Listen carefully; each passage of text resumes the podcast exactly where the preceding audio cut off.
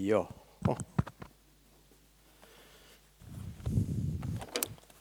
Men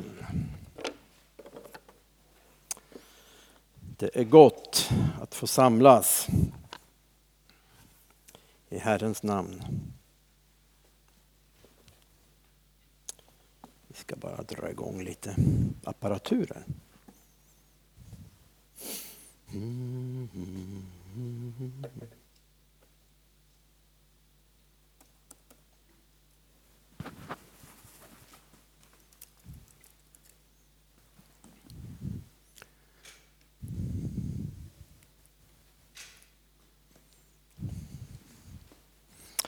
Ja, kul att se er allihopa. Jag ser det bättre när jag gör sådär. Ni ser ganska pigga ut. Ja, härligt. Jag känner mig ganska pigg. Vart lite sömn i natt, men så kan det bli ibland. Vi ska börja i apostlagärningarna. Det brukar ju kallas för de troendes gemenskap det här. Och vi börjar i apostlagärningarna 2 och 42. Där står det så här. De höll troget fast. Och det är de som hade kommit till tro utifrån Petrus predikan på pingstdagen. De höll troget fast vid apostlarnas undervisning och vid gemenskapen, brödsbrytelsen och bönerna. Varje själ greps av bävan och många under och tecken gjordes genom apostlarna. Alla de troende var tillsammans och hade allt gemensamt. De började sälja sina egendomar och ägodelar och delade ut till alla efter var och ens behov. Varje dag var de troget och enigt tillsammans i templet. Och i hemmen bröt de bröd och delade måltid med varandra i jublande, innerlig glädje. De prisade Gud och var omtyckta av hela folket. Och Herren ökade var dag skaran med dem som blev frälsta. Herren ökade var dag skaran med dem som blev frälsta. Den tidiga församlingen, man kan kalla dem för våra äldsta bröder och systrar. Det här är liksom våra storebröder och storesystrar som beskrivs här. De fick vara med om och se hur tron på Jesus Kristus tändes i den ena människan efter den andra. Det var som ur gemenskapen, ur församlingen, så pulserade liv ut där de var. Som tände fler och fler. Det var som ett hjärteslag. Och det centrala hjärteslaget, det hittar vi i vers 42 i den här versen. De höll troget fast vid apostlarnas undervisning, vid gemenskapen, brödsbrytelsen och bönerna. De höll troget fast vid. Det vill säga, de var överlåtna till. De höll envist på med. Det var viktigt för dem.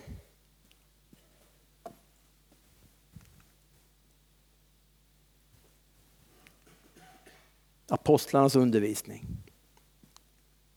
Gemenskapen. Brödsbrytelsen.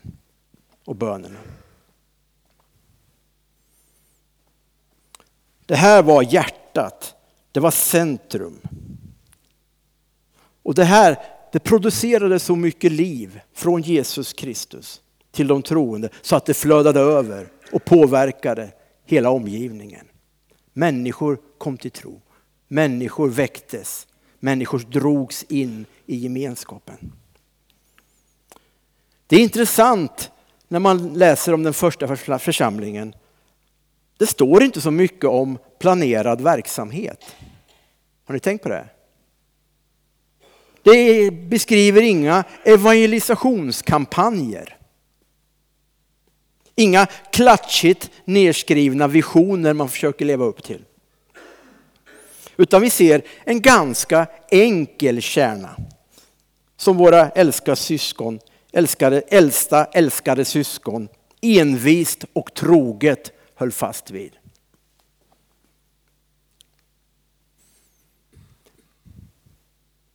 Men det genererade och påverkade dem så att det blev en livsstil som påverkade hela samhället.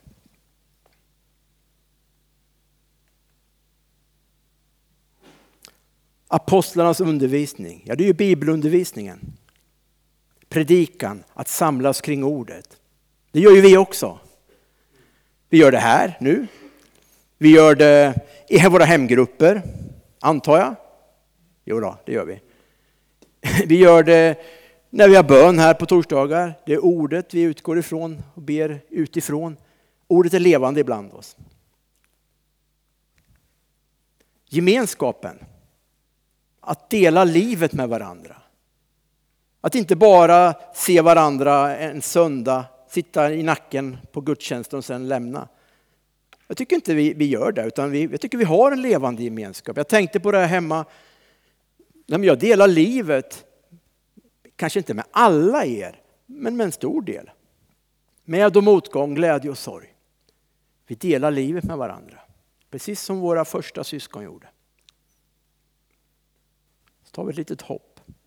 Bönerna, gemenskap med Gud. Jag beskriver det att andas in och andas ut i hans närhet. Att andas in och andas ut i hans närhet. Bön är aldrig ritual. Bön är att vara nära Gud. Där får jag andas ut de bönämnen, de behov jag har. Jag får utgjuta mitt hjärta inför Gud. Men jag får också andas in hans nåd, hans närvaro och hans barmhärtighet. Hans lösningar många gånger. Bön, gemenskap med Gud. Det har vi också. Jag tycker vi har ett levande böneliv i församlingen som jag är väldigt, väldigt glad för. Jag är glad för våra hemgrupper. Jag är glad för att det ges utrymme för bön i gudstjänsten. Jag är väldigt glad för torsdagsbönen här ute i Lillkyrkan. Det är en verklig kraftgenerator så där mitt i veckan som jag uppskattar jättemycket. Har du inte varit på torsdagsbönen så vill jag bara flika in ett litet välkommen på torsdagsbönen här. Det är fantastiskt faktiskt. Och så har vi det som kallas för brödsbrytelsen. Att dela nattvarden. Herrens måltid. Det gör vi också, men inte så ofta. Ungefär en gång i månaden. Medan den första tidiga församlingen så var det en del av den dagliga måltiden. Det var en del av den dagliga måltiden. Att bryta brödet och dela vinet, det var en medveten, levande handling. Och det fanns en bekännelse, en förkunnelse i att ta del av brödet och vinet. Man bekände sig till och förkunnade något som hade hänt. Något hade hänt och man visade det när man i gemenskapen dagligen bröt bröd, delade vin. Det var också någonting man förkunnade, någonting som är verksamt här. Inte bara hänt, utan det här är verksamt här. Och det pekade fram mot något som skulle komma, eller någon som skulle komma. Och man gjorde det ofta dagligen. Man gjorde det i familjen. Man gjorde det när man samlades som vänner. Och man gjorde det när man kom samman i större samlingar. Man gjorde det när man åt tillsammans. Då börjar man ofta måltiden med att dela Herrens måltid. Det var en levande gemenskap. Och så var det under de 3-4 första århundradena. Säger man så? Eva nickar, då är det okej. Så var det. Men sen förändrades det här. Så kom det mer och mer till att bli ritual och liturgi. Man utförde det på bestämda tider. Det var begränsat till en bestämd plats, en byggnad, som vi kallar då för kyrka. Och det utfördes av speciella människor, präster då, som var avskilda just för att betjäna på det sättet också. Och det här har lett till att förståelsen om Herrens måltid, nattvarden. Jag väljer att använda ordet Herrens måltid för det är faktiskt det ordet som Bibeln ger oss. Nattvarden finns inte i Bibeln. Det är väl ingen stor grej kanske, men jag säger Herrens måltid här. Att förståelsen av vad det egentligen är, det har minskat genom åren. Och Levi Petrus, han skriver så här. 1916 i Evangelie Herold skriver han: det är många kära barn som icke alls satt sig in uti vad det innebära att sitta ner för att äta av brödet och dricka av kalken. Och därigenom att de icke fattar innebörden förlorar de den välsignelse som de eljest skulle få. Så långt Levi Petrus. Han menar att förståelsen av Herrens måltid, brödet och vinet, det kanske har minskat. Och då tappar vi också välsignelsen. När vi inte förstår varför vi gör det, så blir vi inte på samma sätt välsignade av det. Men jag måste säga, det är glädjande att se idag ett ökat intresse kring Herrens måltid. Och att det verkar som man delar brödet och vinet mera frekvent än vad man kanske har gjort tidigare. Och att man också öppnar upp i mindre grupper för att göra det. Det här tycker jag mig se i Sverige. Jag tycker jag ser det ut över världen om man tittar lite grann. Och inte bara då i kyrkorummet som jag sa, utan i familjen, i bönegrupper, på arbetsplatsen när kristna som man kommer samman. Har jag hört man har delat nattvarden. Och jag ser en rörelse tillbaka till det som var kanske ursprungstanken kring Herrens måltid. Och en längtan av att förstå lite mer av det mysterium som finns i att ta del av brödet och vinet. Mysterium låter skumt, säger du. Nej, men mysterium, det är bara någonting som inte är uppenbarat. Någonting som jag inte ser helheten av.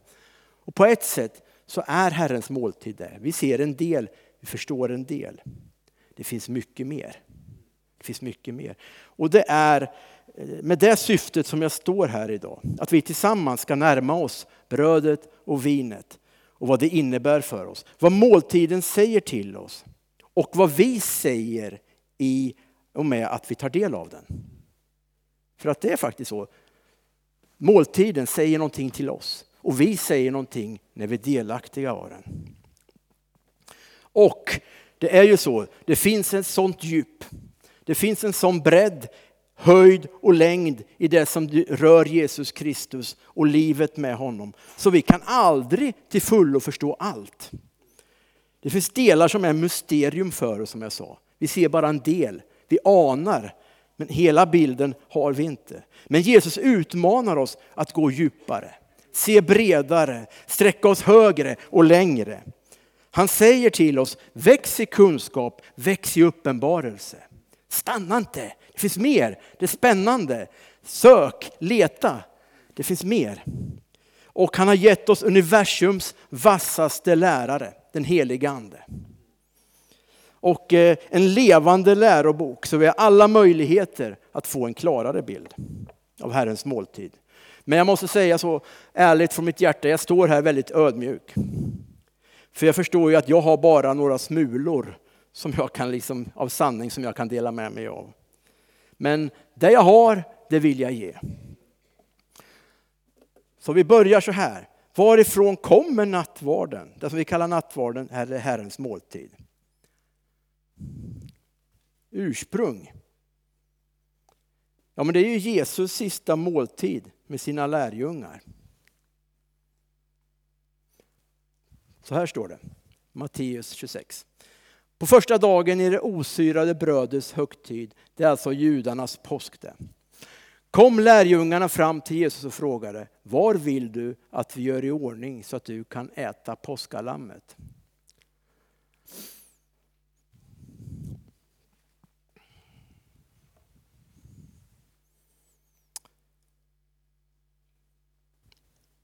Och i den här måltiden då, den kallas också sedermåltiden. Det är alltså den judiska påsken. Det är i den måltiden som Jesus säger så här: medan de åt tog Jesus bröd, tackade Gud, bröt det och gav åt lärjungarna och sa: ta och ät, det här är min kropp. Och han tog en bägare, tackade Gud, gav åt dem och sa: drick av den alla. Detta är mitt blod, förbundsblodet som blir utgjutet till syndernas förlåtelse. Utgjutet för många till syndernas förlåtelse.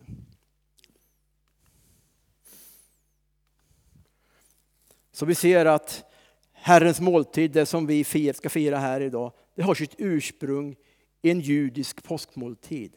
Det som judarna kallar för sedermåltiden. Och det är ju med den är ganska olik hur vi käkar påskmåltid. Om vi tänker så här, ja men vad ska vi käka till påsk då? Ja men vi köper lite prinskorv, vi skaffar lite skinka och några ägg och lite sådär vad man nu brukar ha. Och så blir det lite, kan ju variera lite från år till år vad vi är sugna på och så vad som finns sådär. Så är det inte med judarnas påskmåltid. Där är det noga bestämt vilka ingredienser som ska finnas.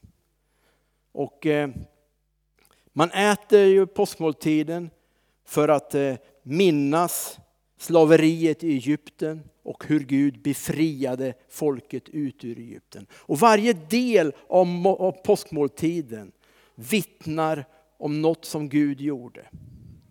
Så det är väldigt viktigt för judarna att det här går rätt till. Men och jag hinner inte gå igenom alla ingredienser. Det är ganska intressant faktiskt. Alla delar som finns i den. Men det hinner vi inte med idag. Utan vi ska ju inrikta oss på det som vi har tagit till oss. Och det är ju brödet och vinet. Och vi börjar med vinet. Och det vinet påminner om offerlammets blod i Egypten. Så här sa Gud till israeliterna: ett felfritt årsgammalt lamm av hankön ska ni välja ut och ta antingen från fåren eller getterna. Ni ska förvara det till den 14:e dagen i denna månad. Då ska hela Israels församlade menighet slakta det i skymningen. Och man ska ta av blodet och stryka det på båda dörrpostarna och på övre dörrträet i huset där man äter det. Varför det då? Jo, men det var ju så. Gud hade sänt Mose till farao att säga: släpp mitt folk. Farao, han bara skrattade. Han var en hård härskare. Och han ville inte släppa israeliterna. De var bra slavar, användbara. Men Gud sa okej. Mose säger till dem att om farao inte släpper mitt folk, så kommer följande att hända.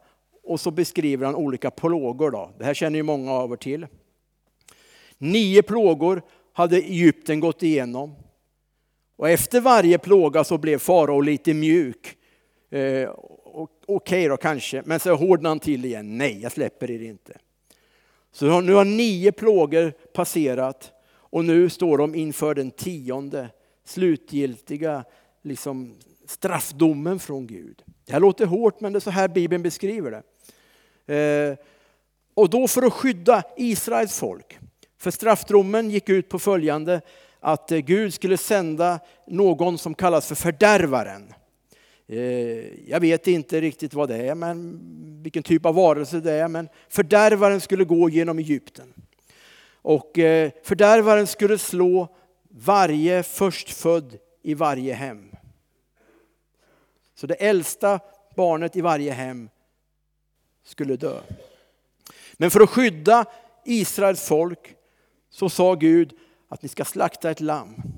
Ni ska stryka blodet. Ni ska ta rätt på blodet och stryka blodet på dörrpostarna. Och det hus som har blod struket på dörrpostarna, där ska fördärvaren gå förbi. För där har redan ett liv offrats för de människor som är i huset. Ett liv har offrats för människorna i huset. Blodet vittnar om att någon har dött istället för människorna i huset. Det är därför vinet är så centralt i påskmåltiden. Det är blodet från lammet.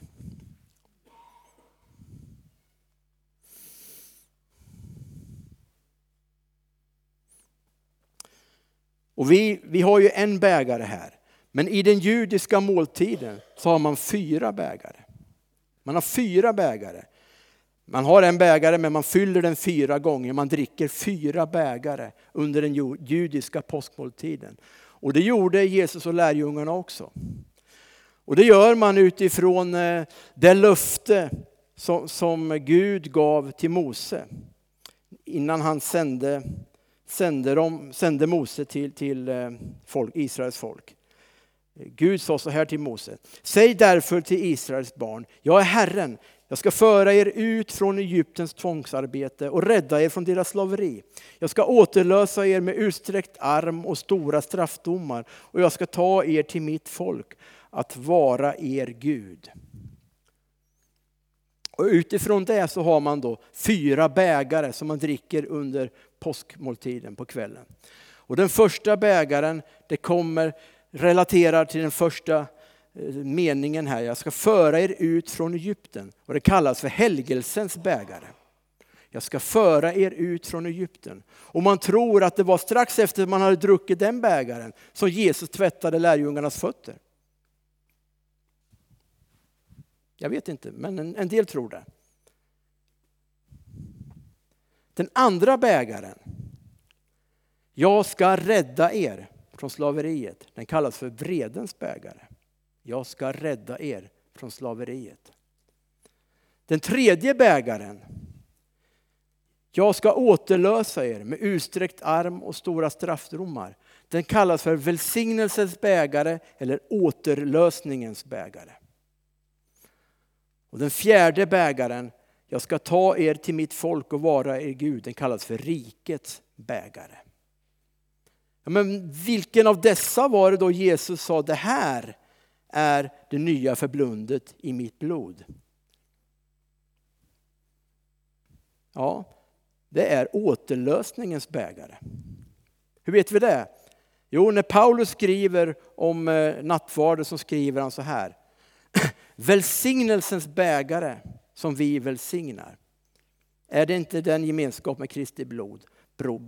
Brödet som vi bryter, är inte det gemenskap med Kristi kropp? Så den bägare som Jesus delade, sträckte till sina lärjungar och sa: det här är det nya förbundet i mitt blod. Det var välsignelsens bägare, återlösningens bägare. Jag ska återlösa er. Jag ska återlösa er.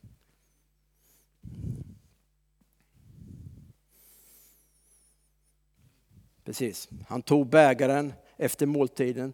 Den välsignelsens bägare, den drack man efter att man hade ätit. På samma sätt tog han bägaren efter måltiden och sa: den här bägaren, denna bägare är det nya förbundet i mitt blod. Så ofta ni dricker av den, gör den för att minnas mig. Välsignelsens bägare, återlösningens bägare.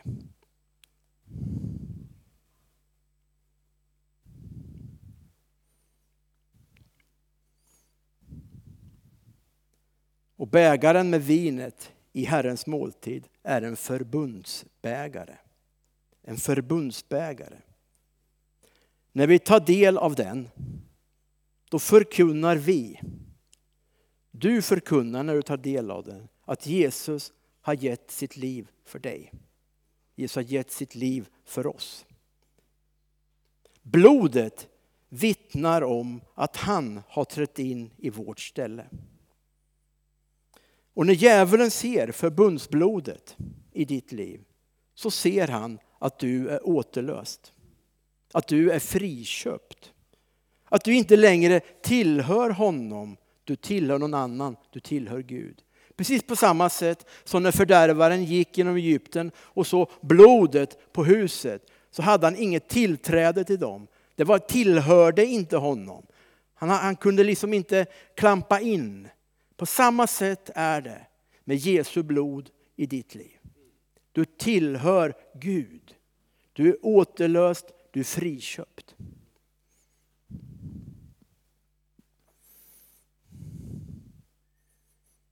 Paulus skriver så här när han skriver till Kolosserna. Han har frälst oss från mörkrets välde och fört oss in i sin älskade sons rike.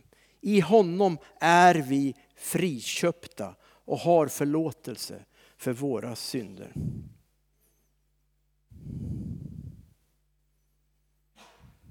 Du tillhör Gud. Du friköps från mörkrets rike. Blodet vittnar om det. Och när du tar del av det så bekänner du dig till det.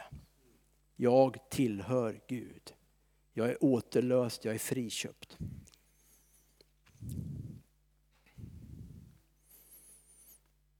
Paulus skriver så här också. Om någon är i Kristus är han alltså en ny skapelse. Det gamla är förbi, något nytt har kommit. Och allt kommer från Gud som har försonat oss med sig själv genom Kristus och gett oss försoningens tjänst. Gud var i Kristus och försonade världen med sig själv. Vinet i bägaren vittnar om försoning och förlåtelse. Försoning och förlåtelse. När jag tar del av det så säger vinet till mig att jag är försonad. Du är försonad. Du är förlåten. Jag är förlåten. Gud var i Kristus försonade världen med sig själv. Så många människor som lever med bilden av att Gud är arg. Gud är vred. Det gäller att hålla distans för Gud är arg på mig. Många troende lever med den bilden. Så tragiskt. Det är inte sant. Sant är att genom Jesus Kristus är du försonad med Gud. Vreden är borta. Du är försonad med Gud. Och det är det du tar till dig när du doppar, som vi gör, brödet i vinet och tar in det i din kropp. Då förkunnar du det för dig själv och du förkunnar det att du bekänner dig till dig. Försonad med Gud. Du är försonad med Gud. Och vinet, blodet, har ett budskap. Hebreerbrevets författare skriver så här. Ni har kommit till det nya förbundets medlare Jesus och det renande blodet som talar starkare än Abels blod. Blod som talar starkare än Abels blod. Vad betyder det? Kain och Abel, vet ni, det var söner till Adam och Eva. Tidiga på jorden. Kain blev avundsjuk på Abel. Hade med deras gudsrelation att göra. Men han blev avundsjuk på Abel. Så till den milda grad att han slog ihjäl sin bror. Det är tragiskt det här. Och då säger Gud till Abel så här. Vad har du gjort, säger han. Vad har du gjort? Hör, säger han. Din brors blod ropar till mig från marken. Så Abels blod ropade. Vad ropade det om? Vad var det för rop? Ja, men det var ett rop om hämnd. Det var ett rop om straff. Vedergällning. Det finns mycket blod som ropar idag. Det stiger ett rop från jorden om hämnd, om straff, om vedergällning. Titta på bara på gängkonflikterna vi har. Vedergällning på vedergällning på vedergällning. Straff, hämnd. Det stiger ett rop från jorden. Men det finns ett annat rop. Det kommer inte från jorden, det kommer från himmelen. Det är Jesu blod som talar. Det står att blodet talar starkare än Abels blod. Jesu blod talar starkare än Abels blod. Och det är det blodet vi tar del av i nattvarden. Och det talar liksom rakt in i våra liv när vi tar det till oss. Och det talar om försoning. Det talar om förlåtelse. Det talar om upprättelse.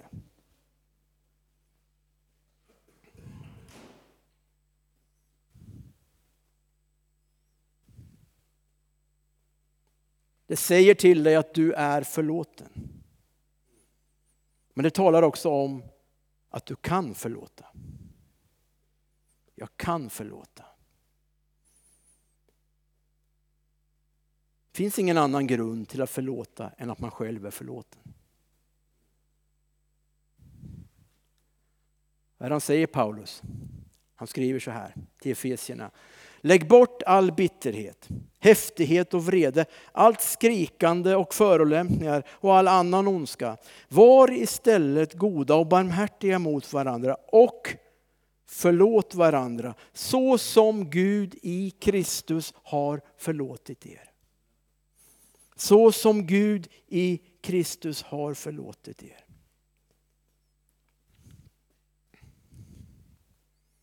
Förlåt varandra så som Gud i Kristus har förlåtit er.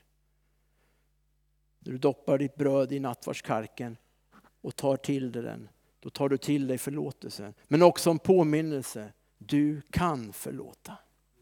Förlåtelsen verkar, vinet, blodet vittnar om att förlåtelsen verkar till dig. Till dig. Du är förlåten genom Jesu blod. Men det vittnar också om att förlåtelsen verkar i dig. Man kan ha bitterhet, oförlåtelse skadar. Blodet verkar i dig. Förlåtelsen verkar i dig. Men det vittnar också om att förlåtelsen verkar från dig eller ut ur dig. Du kan förlåta för att du är förlåten. Du är försonad med Gud. Du kan försonas med människor. Det här är egentligen lösningen på gängkriminalitetsproblemet vi har i Sverige. Att Jesu blod får komma in där oförlåtelse, oförsoning och tankar om vedergällning finns. Där bryts vreden och den här kedjan av våld som bara går vidare från människa till människa. Ja, men jag är försonad. Och det är det Staxet säger. Det är precis det han talar om. Försoning och förlåtelse. Och det är det nattvarden säger till oss när vi tar den till oss. Om vi nu genom Jesus får ta till oss försoningen och förlåtelse, vad gör vi då med oförlåtelsen? Vad gör vi med vreden? Vad gör vi med ropet som stiger från jorden? Det där ropet om hämnd. Vedergällning och straff. Vad gör vi? Det är ett verkligt rop. Gud kan inte bara ignorera det. Gud är rättfärdig. Han kan liksom inte bara vända sig bort från det. Ropet är verkligt. Och vi har alla delat rop i att ropet finns. Jag har det. Du har det.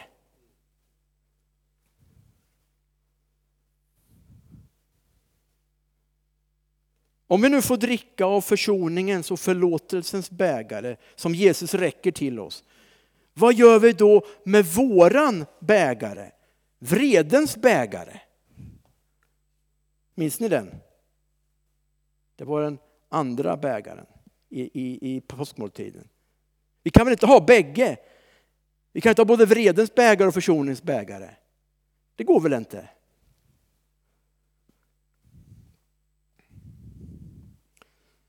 När Jesus hade delat måltiden med lärjungarna så gick de ut. De gick till en plats som heter Getsemane. Det här känner ni till. En del av er har varit där. En ganska fin trädgård. Och där går Jesus in i bön.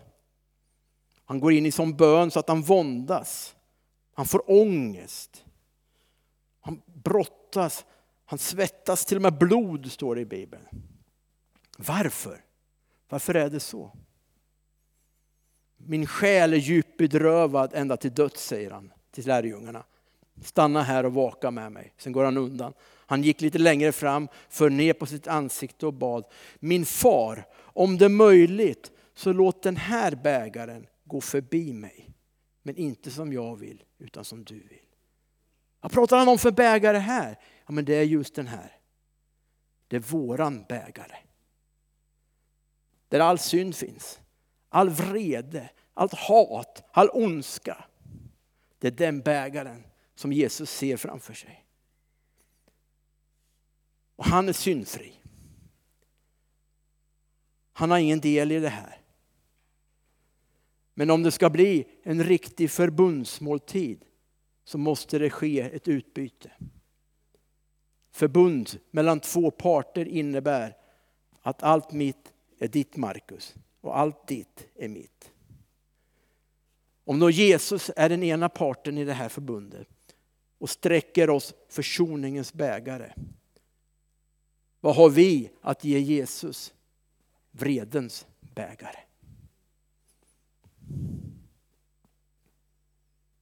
Och det är det här som är kärnan i det som vi kallar för det nya förbundet. Kort och gott, vi får ta del av hans goda och han tar vårt onda. Jesus lät inte bägaren gå förbi honom. Han tog den. Han tömde den till sista droppen. Han lät synden fylla sig, så att säga, för oss. Och när han reser sig från sin bönekamp där i Getsemane, då reser han sig för att ta på sig konsekvensen av att han tömde våran bägare. Han tog vårt onda. När han reser sig och möter de som har kommit för att fängsla honom, så överlåter han sig till att plågas och till att dö.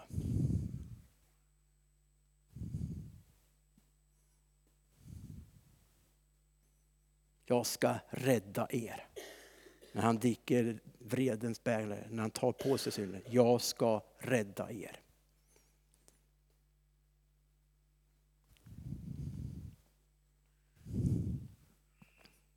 Och när vi i nattvarden tar brödet och bryter det, så vittnar det just om detta. Att Jesus kropp bröts sönder. I vårt ställe. I vårt ställe. Han led inte bara med dig. Han led för dig.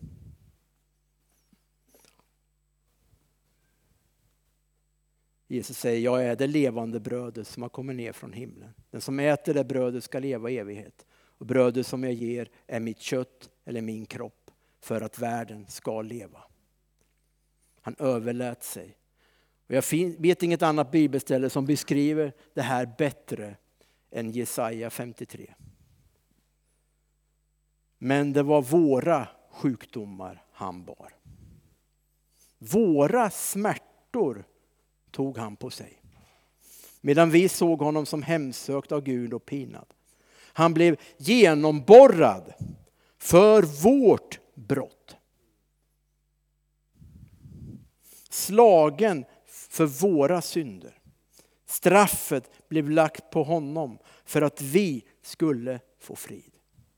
Och genom hans sår är vi helade. Vi gick alla vilse som får. Var och en gick sin egen väg. Men all vår skuld lade Herren på honom.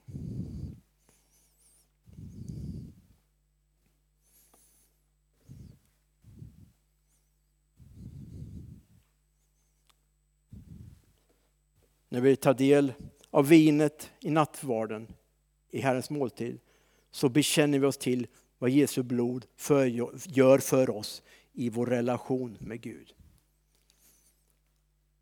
Vi upprättade relation genom Jesu blodoffer. Vi försonade med Gud. Du är försonad med Gud. Vinet vittnar om det. Du är försonad med Gud. Och när du tar del av brödet, så vittnar det om att försoningen med Gud påverkar även vår kropp och vår själ.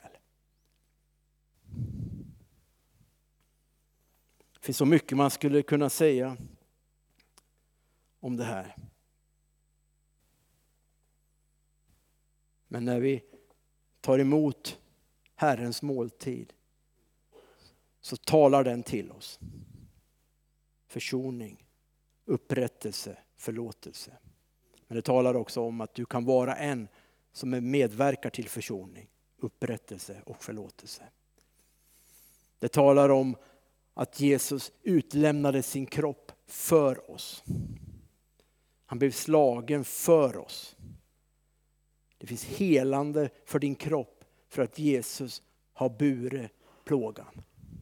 Det finns helande för din själ för att Jesus har burit plågan. Han tömde din vredesbägare. Det som egentligen var min, den tog han. Och jag får ta del av välsignelsens bägare, försoningens bägare. Det finns så mycket mer man skulle kunna säga. Om att brödet vittnar om att fast vi är många människor som tror på honom så är vi ett bröd. Vi är Jesu kropp. Vi skulle kunna tala om Jesu blod som inte bara renar oss och försonar oss med Gud utan även avskiljer oss till ett folk. I Israel, när de gick ut på morgonen efter den där hemska natten, så gick de ut som ett avskilt folk. De var avskilda från Egypten. De var ett folk för Gud. De gick ut för att fira gudstjänst i öknen. På samma sätt avskiljer blodet oss. När du tar emot det här så tar du också emot det och bekänner också det. Jag är avskild för Gud. Jag är avskild för Gud. Det liv jag nu lever, det lever jag i honom. För honom, med honom.